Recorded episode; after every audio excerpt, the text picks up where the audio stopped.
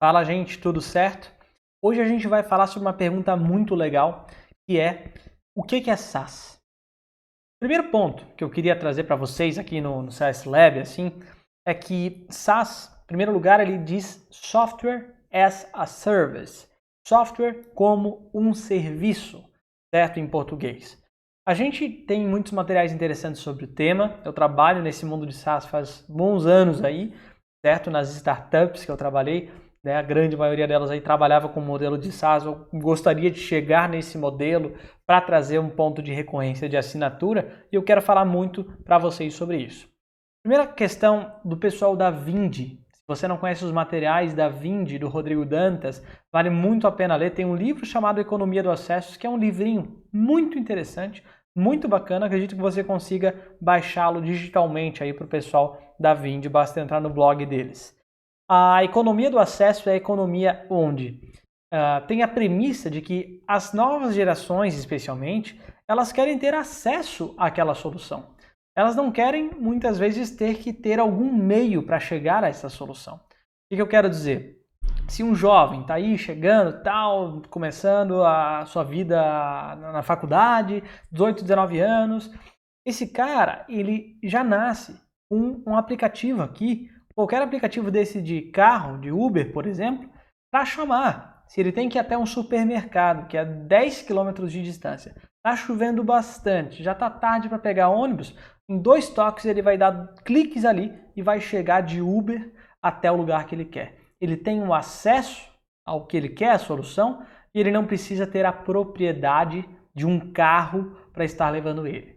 Então a gente está chegando numa época onde o que mais vale é o acesso àquilo e não necessariamente a propriedade em si, certo? Um exemplo que o Murilo Gun, um comediante, enfim, não só comediante, mas um cara muito bacana com ideias sobre criatividade, cursos bem legais ali, o Murilo que a gente conhece faz tempo por causa realmente dos eventos de tecnologia que ele participa, né? O Murilo ele tem uma palestra muito boa sobre isso chamada Life as a Service a vida como um serviço, Life as a Service, onde ele fala nessa palestra muitos detalhes sobre a gente quer o furo, a gente não quer furadeira. A fura, ele brinca, né? A furadeira a gente vai usar uma vez, duas vezes a cada cinco anos. Eu só quero ter um furo aqui para fazer alguma coisa que eu quero específica ali. Por que, que eu não posso alugar uma furadeira por um dia, por exemplo, para fazer o que eu quero fazer, em vez de amontoar ferramentas e objetos uh, dentro da minha casa de maneira tão grande assim. E ele vai dando ideias bem engraçadas, bem legais. O sofá da minha casa, se eu pudesse trocar esse sofá depois de um tempo, depois as pessoas ali da empresa de sofá lavarem esse sofá para emprestar para outras pessoas, e aí viraria uma, uma, uma questão onde eu teria acesso ao que eu quero naquele momento. Uma coisa muito mais fácil. E da mesma maneira, o mundo de tecnologia foi mais ou menos assim. Eu lembro né, quando o meu avô ele comprava para gente um CD-ROM, aqueles CD-ROMs de, de antivírus, e a gente comprava na banca, na livraria e tá, trazia aquele CD-ROM para lá, instalava, fazia todo aquele negócio. Eu tinha propriedade sobre aquele CD-ROM, por exemplo, para estar tá instalando ali e simplesmente ah, depois de um certo tempo, aquele CD-ROM pulava uma, uma abinha ali e falava: você tem que atualizar, você tem que atualizar, senão você vai ser contagiado por vírus pra caramba. Vocês lembram que tinha esse apavoro né, de precisamos comprar a nova versão do antivírus e voltava lá e gastava aquela grana e instalava e ficava instalando e voltava, e depois, quando vi, já tinha passado meses. É a internet dos anos 90, né? O começo dos anos 2000, para quem pegou, lembra muito bem. A propriedade que eu tinha que ter. E hoje a gente tem o software na nuvem, em cloud. Ele não precisa ser instalado numa, é, com uma propriedade, um CD-ROM que eu tenho que botar. Eu nem tenho mais CD-ROM para botar, não tenho disquete, não tenho nada aqui para botar. Os novos notebooks, computadores, laptops, etc., eles estão surgindo com uma tecnologia que já, já presumem que não precisa disso. Um outro exemplo, Photoshop, para quem mexe com, mexe com isso, Illustrator, várias ferramentas de imagem, né, de edição e etc., que a gente tinha que instalar, tinha todo aquele negócio, tinha que comprar e era caro pra caramba né, para fazer isso. E hoje em dia eu instalei esses dias aqui o Lightroom, que é do próprio uh, do Photoshop, que a gente faz edições muito simples, de forma bem rápida e de graça dependendo do que a gente quer fazer ali. A gente vai falar já sobre vendas de SaaS também.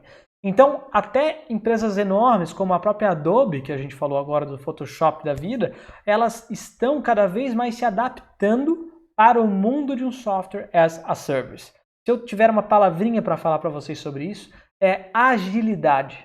É agilidade para tu instalar um aplicativo rápido, para você é, assinar simplesmente uma solução que não seja tão cara, mas ela seja, por exemplo, em receitas recorrentes ah, voltadas à assinatura, no caso de SaaS, você não pague tanto por ela para ter acesso, acesso a algo que é muito legal, certo? Então, vamos pegar uma frase bem bacana que eu separei para vocês. SaaS é a revolução do modelo de distribuição e comercialização do software através de serviços, licenças de uso e assinaturas. Beleza? Então, para esse modelo, a gente tem quatro principais tipos, modelos de vendas. Um deles que está muito famoso no Vale do Silício, chegando cada vez mais no Brasil, é o modelo de freemium, ou seja, uma versão gratuita. Quantos de vocês já tiveram Spotify naquela versão gratuita, que tem aquela coisa da propaganda, que tem umas limitações, eu acho que você não consegue baixar as músicas para ouvir offline, né? Tem algumas limitações, mas o que importa é que você já testa, já começa usando, já vai testando, para quando você fala, cara, quer saber? Eu faria sentido baixar, não quero ouvir tanta propaganda, eu vou pagar isso daqui e daí você começa a pagar o plano inicial ali, digamos assim. Mas os modelos freemium são esses modelos free de graça, né? Então versão gratuita. Muitos de nós utilizamos o Zoom, utilizamos o Spotify e outras tantas uh, tecnologias gratuitamente. Quando a gente vai pegando gosto, o negócio vai crescendo. O grande case do Vale do Silício é o Slack. O Slack é essa como essa troca de mensagens entre equipes etc., que é um modelo freemium muito famoso lá nos Estados Unidos. Se quiser estudar é, isso, você pode procurar. Modelo self-service, onde a pessoa vai comprar por ela mesma, não vai ter nada tirando um suporte, um chat, alguma coisa, mas essa pessoa vai comprar por ela mesma. Por exemplo, servidores, quando a gente compra servidores, registros de domínios de site, a gente vai lá, faz o passo a passo deles e compra. O e-commerce normalmente é assim também, e aí vai, né? Mas os modelos self-service de venda também servem para SaaS. Inside Sales, que é quando o vendedor está dentro, normalmente da empresa ou remotamente, mas ele consegue fazer um número, um volume maior de ligações por dia, porque ele não está na rua, pegando trânsito, pegando chuva, pegando acidente, pegando isso e aquilo, né? Para estar tá fazendo vendas. E o modelo de inside sales é muito usado também quando a gente está falando de uh, ah, SMBs, pequenas e médias empresas, o modelo de inside sales muito comum nas startups do Brasil também. E o modelo de field sales para acabar, que é a venda a campo. Quando a venda é enterprise, a venda é muito grande, a gente normalmente vê que é mais comum, às vezes, alguém pegar um avião, fazer uma viagem para vender um software específico. Eu tenho um, grande amigo que trabalha com SaaS, com modelo de software é, as a service, lá no agronegócio, onde para o modelo dele ele tem que sim fazer lá na Bahia, certo? O cara mora lá para isso, para fazer as vendas lá porque a persona, a pessoa que ele está vendendo, ela normalmente tem esse negócio de olho no olho. Então, cada modelo de negócio, cada empresa de tecnologia tem seu modelo, certo? Mas freemium, self-service, inside sales ou field sales, ou até um mix entre dois ou mais deles, é muito comum aqui. Então, quando a gente fala disso, a gente fala de cobrança recorrente. Quando a gente fala de SaaS, a gente fala de cobrança recorrente, por exemplo, uma cobrança mensal, trimestral, anual são muito comuns aí para a galera que está fazendo isso. E entre outras várias características que a gente tem, por exemplo, não ter aquele contrato enorme que tu tem que ler um contrato gigante, tem toda aquela coisa mais demorada para se fazer, mas a gente consegue fazer as coisas rápido, consegue contratar rápido, assinar rápido e se for o caso, você consegue até cancelar normalmente de forma um pouco mais facilitada, né? Existe uma democracia maior nesses modelos específicos. Às vezes é até melhor do que a gente fazer que nem moda antiga. Pegar, contrata a empresa, a empresa vai fazer uma implantação que vai demorar meses e meses e meses para depois o negócio. Não. Lá no SaaS, normalmente, principalmente para pequenas e médias empresas, a gente tem algo mais facilitado, mais rápido.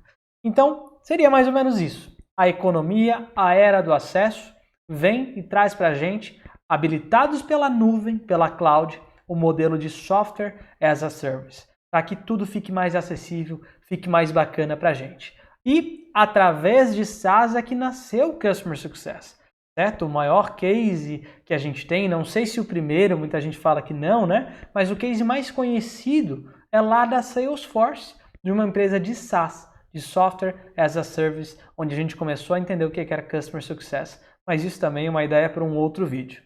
Beleza, gente? Um grande abraço e até a próxima. A gente se fala.